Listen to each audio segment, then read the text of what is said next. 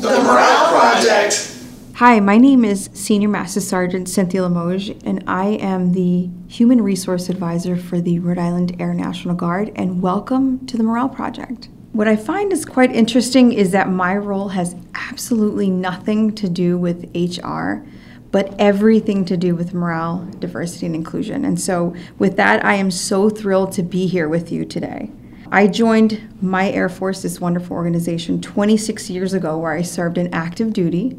Then I went on to the Air Force Reserves, and now I'm absolutely blessed to be here with you in the Rhode Island Air National Guard. I've worked in many roles. I was a personnelist or human resource advisor. I worked in a commander support staff capacity, equal opportunity.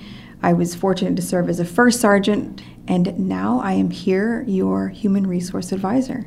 So, for our first episode, I'm so excited to sit down with Captain Moises Bordeaux, where we'll talk a little bit about emotional intelligence. And so, why emotional intelligence? Like, why is emotional intelligence so important to us? Well, emotional intelligence allows us to be self aware of how we respond to situations outside of ourselves, like in our daily lives, at home with our families, our military careers, with your boss. If your boss yells at you, how do you respond?